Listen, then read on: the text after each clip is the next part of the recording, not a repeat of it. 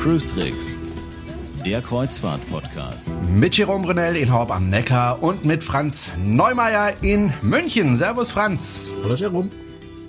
Wir hatten ja schon äh, letzte Woche in der Kurzfolge drüber gesprochen, über Flusskreuzfahrten. Wir wollen das heute noch mal ein bisschen intensivieren, weil da gibt es einerseits neue Zahlen und andererseits auch neue Informationen. Und wir wollen einen Anbieter mal genauer beleuchten, nämlich Nico Cruises, die ja früher unter dem Namen Nico Tours ähm, bekannt waren, dann insolvent gegangen sind. Darüber wollen wir alles sprechen. Fangen wir an mal mit Flusskreuzfahrten allgemein in Europa.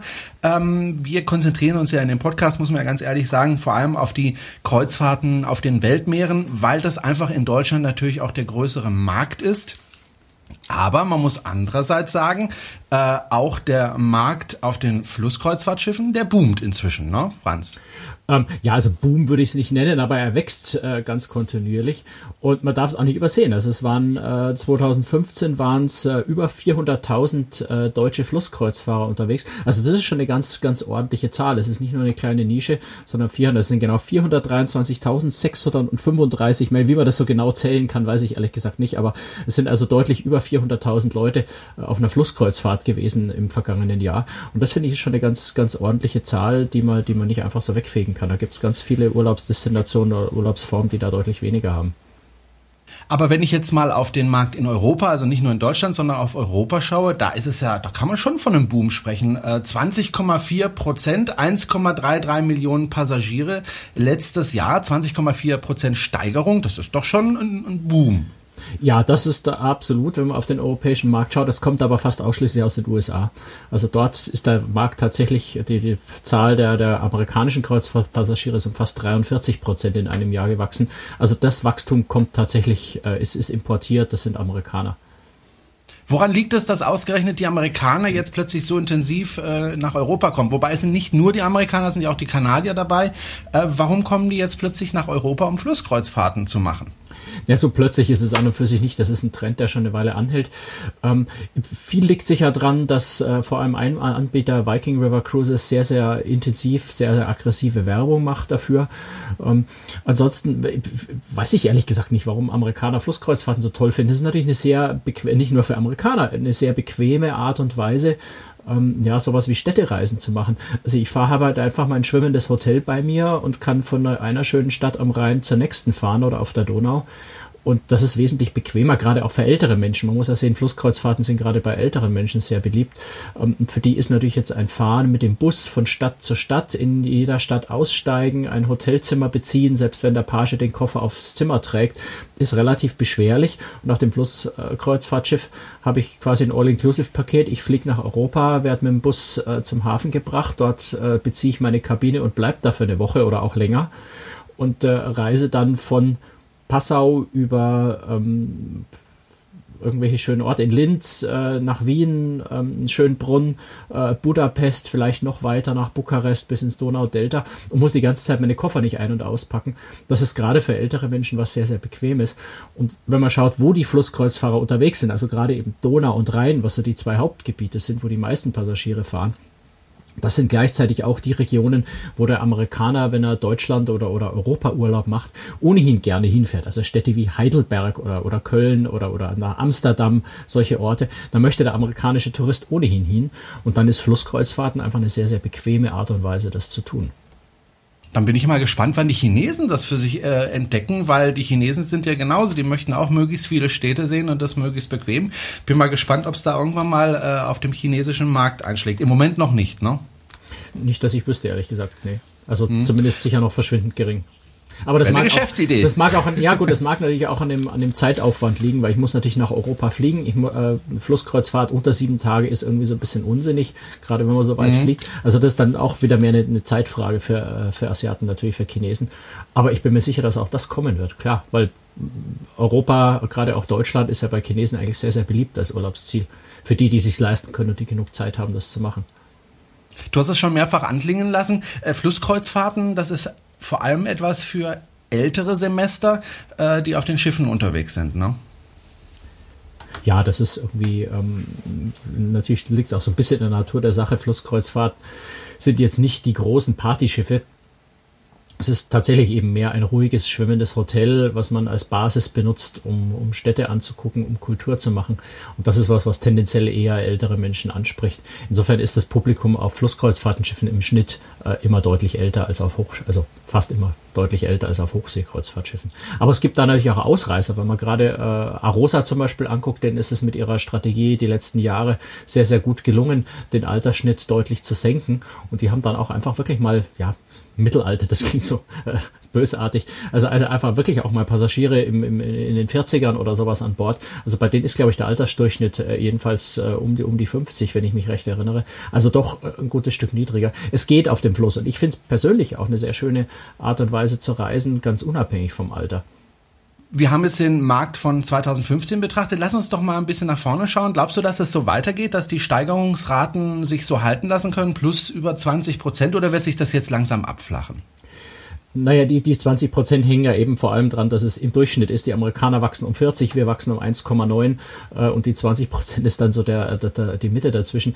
Doch, ich glaube, das wird erstmal eine Weile anhalten, weil tatsächlich gerade Viking River Cruises, aber auch andere äh, internationale äh, Flusskreuzfahrtreedereien, die also den amerikanischen, britischen, auch australischen, neuseeländischen Markt, ähm, die haben ja immerhin auch 5,3 Prozent Anteil hier, ähm, durchaus äh, weiter weiter große Zahl neue Schiffe bauen. Das heißt, es wird schon noch eine Weile so anhalten. Und ich denke auch, dass der deutsche Flusskreuzfahrtmarkt ähm, weiter wachsen wird, äh, einfach weil es eine attraktive Reiseform ist, die, äh, die, immer mehr Leute für sich entdecken. Und wir werden ja gerade über Nico Kruse sprechen. Ähm, die werden sicher auch wieder größer werden. Die sind durch ihre Insolvenz ja ein bisschen zusammengeschrumpft und werden äh, sicher wieder ein hoffentlich halbwegs gesundes Wachstum hinlegen über die nächsten Jahre. Ähm, auch Arosa, auch andere Anbieter äh, wachsen. Wenn man Croisier Europe anschaut, also den großen französischen Flusskreuzfahrtanbieter, der baut ja auch neue Schiffe, auch für neue Destinationen. Die haben gerade zwei äh, Schaufelraddampfer, äh, nicht Dampfer, also Schaufel, Schaufelrad angetriebene Flusskreuzfahrtschiffe gebaut für die Elbe und für, äh, ich glaube, die Seine ähm, oder die Loire, nicht die Seine, für die Loire, ähm, wo einfach sehr, sehr niedrige Wasserstände sind, sodass sie wirklich auch versuchen, auf die Weise neue Fahrgebiete zu erschließen. Also ich glaube, auch für, für Deutsche äh, wird der Markt weiter wachsen. Was ich auch interessant fand, ist ähm, die Verschiebung der Marktanteile der verschiedenen Flüsse. Also zum Beispiel hat der Rhein äh, deutlich mehr Passagiere bekommen, während äh, die Zahlen auf der Elbe und auf der Donau und auch auf den französischen Flüssen leicht zurückgegangen ist. Äh, der Rhein scheint sich also äh, in Richtung zu bewegen, die eine andere ist als die anderen Flüsse. Woran liegt denn das? Naja, das ist in der Flusskreuzfahrt äh, schwankt es von Jahr zu Jahr sehr, sehr stark, weil äh, gerade jetzt 2015 war so ein Jahr, wo tatsächlich sehr, sehr viel Niedrigwasser Wasser war. Das heißt, es waren wirklich Flüsse, auf denen man zeitweise äh, wirklich über Wochen hinweg eigentlich überhaupt nicht fahren konnte. Und dann verlagert sich das natürlich. Also ich sage mal, wenn, wenn ich als Amerikaner äh, eine Reise nach Europa gebucht habe, ähm, die Flüge da sind, dann äh, bucht man möglicherweise einfach auf, auf einen anderen Fluss um äh, wo die Schiffe noch fahren können. Also da hat sich ganz viel Geschäft einfach verlagert dorthin, wo genug Wasser war, um tatsächlich zu fahren. Ich bin mir auch sicher, dass der, der Zuwachs, das sind jetzt von 30,4 auf 38,2 Prozent, was der Rhein mit seinen Nebenflüssen zugelegt hat äh, 2015, dass sich das 2016, wenn die Wasserstände sich da anders verhalten, auch wieder zurückverlagern. Also das ist kein, kein echter Trend, wo man jetzt sagen kann, die Leute wollen plötzlich nur noch auf dem Rhein fahren. Der Rhein ist immer schon ein sehr, sehr starkes Fahrgebiet gewesen, ähm, zusammen mit der Donau, die beiden mit weitem Abstand wichtigsten. Ähm, aber das ist so ein bisschen eine, eine, von Jahr zu Jahr Verschiebung. Wo sich natürlich auch viel verändert, äh, ist äh, die Tatsache, dass der Nil inzwischen ja fast bedeutungslos geworden ist. Und Nil ist ja eigentlich so die Flusskreuzfahrt schlechthin, von dem jeder mal träumt. Und durch die schwierige politische Lage äh, in Ägypten fährt dort kaum mehr jemand hin. Äh, das war auch so ein bisschen äh, immer das, also das Einsteigergebiet. Also ganz viele Leute, die das erste Mal auf Flusskreuzfahrt gegangen sind, haben weniger über Flusskreuzfahrt nachgedacht, sondern sie wollten einfach Ägypten, Pyramiden, die Kultur äh, dort erleben und haben entschieden, dass die Flusskreuzfahrt für sie der bequemste Weg ist, das zu tun. Und nachdem das natürlich völlig weggefallen oder fast völlig weggefallen ist, kaum mehr eine Reederei dort wirklich in nennenswerten Umfängen äh, Flusskreuzfahrten veranstaltet, äh, verlagert sich natürlich auch sehr viel äh, in andere Fahrgebiete. Es fällt zum Teil das Geschäft weg, zum Teil verlagert sich es einfach auch woanders hin. Und das kann sich natürlich auch wieder ändern. Das sieht im Moment nicht danach aus, aber das kann sich natürlich deutlich verändern. Oder man verlagert ein bisschen was in Fern, äh, Fernreisegebiete, also wenn man sowas über Myanmar nachdenkt äh, oder auch äh, auf den Mekong River wo mehr Flusskreuzfahrten stattfinden äh, oder auch China am Yangtze, da kann man natürlich auch ein bisschen Geschäft hin verlagern. Da bewegt sich jetzt nicht die große Masse hin, ne, weil natürlich sind Fernreiseziele immer, ähm, immer eher Nische, sind eher kleine Prozentzahlen. Aber Flusskreuzfahrt ist tatsächlich relativ stark auch von solchen Entwicklungen, sowohl von Wasserständen äh, als auch natürlich von politischen Entwicklungen abhängig. Die Hochsee tut sich da mal ein bisschen leichter, wenn, wenn in der Türkei äh, Bombenanschläge passieren, dann verlege ich das Schiff nach Kreta und, oder, oder nach Athen ähm, und, und muss jetzt nicht groß umstrukturieren. In der Flusskreuzfahrt, ich kann das Schiff nicht einfach mal schnell vom Nil runterheben und äh, auf den Mississippi rüber schaffen. Also könnte man natürlich, aber der Aufwand ist viel zu groß. Und deswegen ist die Flusskreuzfahrt immer so ein bisschen abhängiger von solchen Entwicklungen, als das die Hochsee ist. Hm. Lass uns mal über Nico Cruises sprechen. Nico Cruises ähm, ist ja der Nachfolger von äh, Nico Tours und als sie damals pleite gegangen sind oder insolvent gegangen sind, ähm, habe ich gedacht, ach Mensch, schade, weil die nämlich in Stuttgart sitzen. Ich dachte, naja, die einzige Reederei, die bei mir in der Nähe ist, die geht äh, jetzt äh, den Bach runter. Schade, aber äh, Nico Cruises hat einen Investor gefunden und Nico Cruises ist wieder auf die Beine gekommen. Ähm, vielleicht sagst du mal ein bisschen was dazu, Franz. Ähm, ja, also ich habe ja, ich habe ja auf der ITB habe ich mich mit Guido Laukamp äh, auch getroffen, unterhalten. Das ist der Geschäftsführer von von der neuen äh, Nico Cruises. Und ähm, ich habe mir das von ihm äh, erstmal im, im Detail erklären lassen, weil dieser Übergang ist ja so ein bisschen äh, kompliziert. Also es war, gab erst Nico Tours ähm, früher, dann hat sich Nico Tours vor nicht allzu langer Zeit äh, ein neues Markenimage gegeben, ein schön einheitliches rot-blaues Logo. Ähm, ist das rot-blau? Ja, genau, rot-blau äh, also rot im Überwiegenden und dann noch so blauer Streifen dazu, war, waren ja vorher eher so orangefarben und haben sich auch in Nico Cruises umbenannt. Das hat nicht wahnsinnig lange gehalten. Also kurz danach kam die Insolvenz tatsächlich im letzten Jahr, äh, etwa Mitte letzten oder Frühjahr letzten Jahres, also 2015. Und dann äh, war eben unklar, was passiert dann eigentlich. Jetzt gibt es die Nico Cruises GmbH und äh, ich habe Gödola kommt da einfach mal gefragt, wie die juristischen Verhältnisse da jetzt sind. Ist das dieselbe Firma, die die Pleite hinter sich gelassen hat, wie sich das genau verhält? Wir sind einfach eine komplett neue Firma, gegründet im, äh, im äh, Juli 2015 ähm, mit dem Gesellschafter Herrn Ferreira bzw. der Firma Mystic Invest. Wir haben also insofern mit den Altgesellschaftern überhaupt nichts zu tun. Wir haben auch von denen nichts gekauft, sondern vom Insolvenzverwalter der alten Nico Cruises GmbH haben wir die Marke Nico Cruises gekauft. Und natürlich formiert man durch sowas einen, äh, Arbeit, also einen arbeitsrechtlichen Betriebsübergang. Natürlich haben wir große Teile der Belegschaft übernommen. Äh, das haben wir auch sehr gerne getan, denn es ist ein sehr kompetentes Team. Aber was äh, was, was der Firma wichtig war, ist, dass die meisten Arbeitsplätze, die es vorher schon gab, auch äh, übernommen worden sind, ne? Ja, also ich meine, äh, Nico Großes hatte ja ein sehr, sehr gutes Team, äh, sehr gute Leute, die wussten, wie das Geschäft funktioniert. Äh, es waren einfach wirtschaftliche Probleme, die, die die Insolvenz ausgelöst haben. Es war nicht so, dass das Geschäft als solche schlecht war, dass die Schiffe, Schiffe als solche schlecht waren. Es ist nur einfach vielleicht, ich kann es jetzt auch schwer beurteilen von außen natürlich, aber irgendwie in die falsche Richtung gesteuert worden. Aber grundsätzlich ist das Geschäft ja in Ordnung. Ähm, deswegen kann so eine Insolvenz, das ist dann einfach ein, juristischer Ablauf, der da stattfindet. Wenn Unternehmen nicht mehr zahlungsfähig ist dann muss es natürlich juristisch irgendwie schließen, ja, weil wenn man nicht mehr zahlen kann, kann man nicht mehr weitermachen. Und äh, dann ist das so, ein juristische, äh, juristischer Ablauf, der dann äh, kommt. Dann kommt ein Insolvenzverwalter, der also quasi die Geschäftsführung dieses Unternehmens übernimmt und einfach mal guckt, was kann man damit machen. Ist noch Substanz da? Ähm, der muss natürlich sehen, dass er die Schulden äh, des Unternehmens so weit wie möglich begleicht und er sucht nach Möglichkeiten, das Unternehmen vielleicht irgendwie fortzuführen.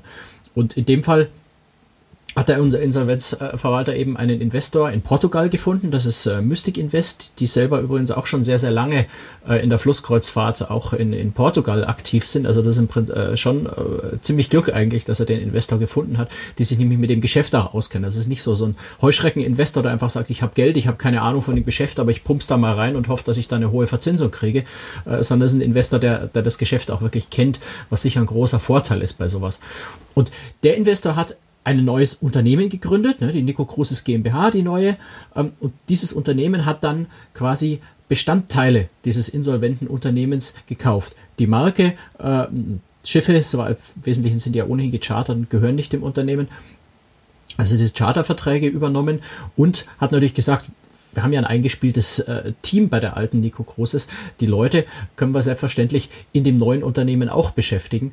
Ähm, und dann äh, belässt man quasi die Schulden bei dem alten Unternehmen und startet ein komplett neues Unternehmen, mit dem man unbelastet äh, loslegen kann. Und gleichzeitig kann der Insolvenzverwalter mit dem Erlös aus diesen Verkäufen, also die neue Nico Großes zahlt dann dem Insolvenzverwalter etwas über die Dinge, die, er, äh, die es da kauft. Mit diesem Erlös kann dann der Insolvenzverwalter wiederum zumindest zum Teil eben die Schulden des alten Unternehmens bezahlen.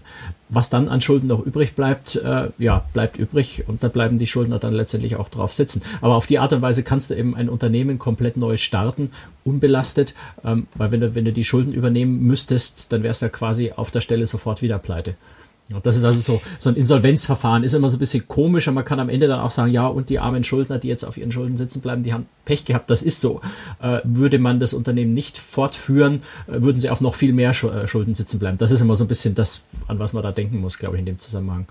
Das hört sich ja alles super an äh, und auch relativ einfach, aber ganz so einfach war es dann doch nicht, weil äh, wenn ich jetzt zum Beispiel äh, Reisen verkaufe als äh, Reisebüro, äh, dann habe ich natürlich äh, so gewisse Vorbehalte, äh, wenn ich jetzt eine Reise von jemandem verkaufe, der gerade erst insolvent gegangen ist, weil ich dann natürlich Angst habe, dass meine Kunden wiederum äh, irgendwie sitzen bleiben auf den Kosten. Das möchte ich natürlich nicht. Aber vor allem wenn der Name haben, natürlich gleich ist. Ne? Es klingt irgendwie, als genau. sei es noch dasselbe Unternehmen. Richtig. Äh, aber da hat sich äh, Nico Cruises was ganz Interessantes ausgedacht. Möglichst Taten sprechen lassen, anstatt nur Worten. Also die eine gute Tat, die wir, glaube ich, der ganzen Branche getan haben, ist die Provisionsversicherung und der Provisionssicherungsschein. Vielleicht haben Sie es ein bisschen verfolgt. Anfänglich war es ein Fonds, den wir selbst aufgestellt haben. Ähm, wir sind jetzt durch eine Versicherungslösung in der Lage, noch umfangreicher abzusichern. Also nach unseren Berechnungen ist jegliche Provision der Reisebüros abgesichert. Mehr an Vertrauen kann man, glaube ich, oder an nachhaltiger wirtschaftlicher Absicherung kann man, glaube ich, nicht schaffen für seine Agenturen. Darüber hinaus äh, schaffen wir einfach ein gutes Produkt und eine gute Unterstützung. Und wie Sie gesehen haben, wir haben mit allen namhaften Ketten und Kooperationen wieder Abschlüsse tätigen können. Das ist Ausdruck des Vertrauens in den neuen Gesellschafter und das neue Management und das freut mich. Das sind vielleicht zwei Sachen, die man kurz erklären muss. Äh, das eine mit den Provisionen. Also wenn, wenn ich in ein Reisebüro gehe und eine Reise buche, dann verdient das Reisebüro daran, dass es von dem Veranstalter der Reise eine Provision bekommt. Also 8%, 10%, 12% des Reisepreises, irgendwo so in dem, den Größenordnungen bewegt sich das. Ähm, jetzt, wenn ich also ins Reisebüro gehe, ich buche eine Reise, in vier Monaten. Und in der Zwischenzeit äh, geht das Unternehmen dann äh, in die Insolvenz, dann hätte das Reisebüro ja quasi mich beraten, hätte die Leistung gemacht und so weiter, weil das Unternehmen insolvent ist, wird es dann aber seine Provision, also seine Bezahlung, sein Geld nicht kriegen. Ähm, deswegen ist es so wichtig, dass die Reisebüros äh, Vertrauen in ein Unternehmen haben und so eine Versicherung äh, stellt natürlich einfach sicher, sie kriegen ihr, ihr Geld, ihre Beratungsprovision auf jeden Fall, egal was passiert. Und das, das war, glaube ich, ein ziemlich schlauer Schachzug äh, von Nico Großes hier, äh, das einzuführen, weil es dann einfach keine Gründe für Reisebüro mehr gab, zu sagen, ich vertraue dem Unternehmen. Es kann eigentlich egal sein, ob ich dem Unternehmen vertraue oder nicht. Ich kriege auf jeden Fall meine Provision, wenn ich Reisen auf den Schiffen verkaufe. Und ich glaube, das hat Nico Großes tatsächlich einen sehr, sehr schnellen, sehr, sehr guten Neustart gebracht und hat vor allem eben auch geschafft, dass das, was in Deutschland ganz, ganz wichtig ist, dass du in den Katalogen der großen Veranstalter vorkommst, äh, dass eben sowas wie der Tour oder solche Unternehmen, dass die dich mitverkaufen in ihren Reisebüros, dass die das Vertrauen zu dir haben und das eben auch tatsächlich tun, weil dir das ganz schnell viele neue Kunden wieder auf deine Schiffe bringt. Und das ist Nico Großes tatsächlich tatsächlich erstaunlich gut gelungen. Hm. Du hast vorhin gesagt, äh, das wäre ein super Team gewesen, trotzdem sind sie insolvent gegangen, lag nicht unbedingt am Team, aber dennoch hat man doch ziemlich was geändert, äh, nämlich bei der Flotte. wir haben vorher drüber gesprochen, bevor wir hier aufgezeichnet haben. Früher hat Nikotus im Grunde alles genommen, was er irgendwie kriegen konnten, was irgendwie auf dem Wasser schwamm. Äh, das macht man so jetzt nicht mehr. Nein, also äh, das Ziel scheint wohl zu sein, etwas äh, selektiver, sage ich mal, zu arbeiten. Aber ich habe Godelau dazu auch genau gefragt, wie die neue Flottenpolitik jetzt aussieht.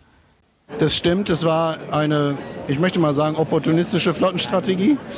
Ähm, wir haben eine eher langfristig, kontinuierlich ausgerichtete Flottenstrategie. Wir setzen im Grunde auf zwei Schiffstypen. Das sind zum einen die Boutique-Schiffe, die aufgrund ihrer Größe besonders geeignet sind, Nischenfahrpläne wie auf der Elbe, wie auf äh, Rhein-Neckar und solchen Fahrplänen zu fahren. Ähm, und ein besonderes Ambiente haben. Das wird von vielen Gästen geschätzt. Wir setzen außerdem auf die modernen Schiffstypen, äh, Premicon-Schiffe zum Beispiel, wie Maxima Bolero, Victoria und ähnliche Typen, äh, weil die einfach einen zeitgemäßen Komfort bieten und entsprechend ihrer Größe auf den großen Rennstrecken wirtschaftlich besser einsetzbar sind. Und mit diesem Mix sehen wir uns sehr gut aufgestellt. Was wir aussortiert haben, ist alles in diesem Drei-Sterne-Bereich, weil wir denken, für unsere Strategie nachhaltig für die nächsten 15 Jahre uns aufzustellen, sind diese Produkte nicht zukunftsfähig.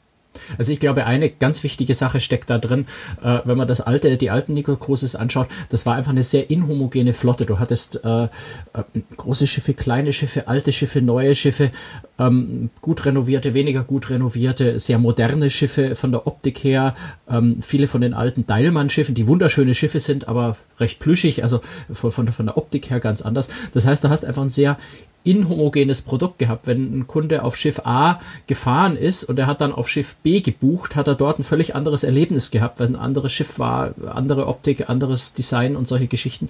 Ähm, und das ist, glaube ich, das äh, ein ganz wesentliches Ziel von Nico Großes, was sie jetzt geändert haben und was die neue Strategie ist, äh, ein sehr, sehr einheitliches Erlebnis zu machen, dass ich einfach, wenn ich mal auf dem Rhein erfahre und dann mal äh, auf dem Mekong, äh, mal zwei Extreme nimmt oder mal auf der Seine oder, oder auf der äh, Rhone äh, dass ich dort einfach ähm, Nico Großes auch wiedererkenne, dass das vom, vom Essen, von der Qualität, von der Service, äh, von sowas wie was sie zum Beispiel machen auf Landausflügen, dass ich dort einfach immer ähm, Funkkopfhörer habe, äh, wo ich den, den Guide hören kann, dass all solche Dinge einfach einheitlich überall sind. Das hilft, glaube ich, äh, einem, einem Flusskreuzfahrtunternehmen sehr, sehr stark, damit ich einfach weiß, wenn ich dort buche, ich weiß, was mich erwartet, egal auf welchem Fluss, auf welcher Reise ich buche. Du hast vorhin über Service gesprochen. Was ist denn das Besondere bei Nico Cruises? Ja, also Nico Cruises versucht, ähm, so, so, so ein rundum Wohlfühl-Atmosphäre äh, zu schaffen, also was Atmosphäre, also rundum Wohlfühl-Leistungen zu schaffen. Äh, eine, ein Beispiel dafür, dass das, glaube ich, ganz gut zeigt, ähm, und es geht ja eben wirklich darum, eher ein älteres Publikum äh, möglichst bequem zum Reisen zu bringen. Äh, was ich sehr schön finde, ist, was Nico Großes macht, ist eine äh, sogenannte Haustürabholung. Also bei Reisen auf der Donau und auf der Rhone-Saun, also in, in Südfrankreich, ähm, gibt's den, äh, gibt's den Service, dass du tatsächlich bei dir zu Hause an der Tür abgeholt wirst mit deinem gesamten Gepäck, äh, das Gepäck also auch nicht groß tragen musst. Ähm, du fährst dann also mit dem Taxi zum Bus oder zur Bahn, wirst dann am Zielort abgeholt, der Koffer wird übernommen, auf Schiff gebracht. Ähm, also das ist, das sind so Sachen, die natürlich sehr, sehr bequem sind, die sehr, sehr angenehm sind, weil du gerade, wenn du vielleicht ein bisschen äh, nicht, nicht mehr ganz so gut zu Fuß bist oder sowas, ähm, ganz angenehm, ohne jetzt dir Sorgen machen zu müssen, wie kriege ich jetzt die Koffer eigentlich in die Bahn rein und wie komme ich dann vom Bahnhof in Passau äh, zum, äh, zum Schiffsanleger, weil ja doch äh, ein paar Meter dazwischen sind das ist so die Art und Weise, wie versucht Nico Großes die Reisen einfach sehr, sehr angenehm zu machen. Und ich glaube, das hat schon, hat schon was für sich, wenn man äh, sich darauf verlassen kann, dass das sehr bequem alles abläuft. Hm.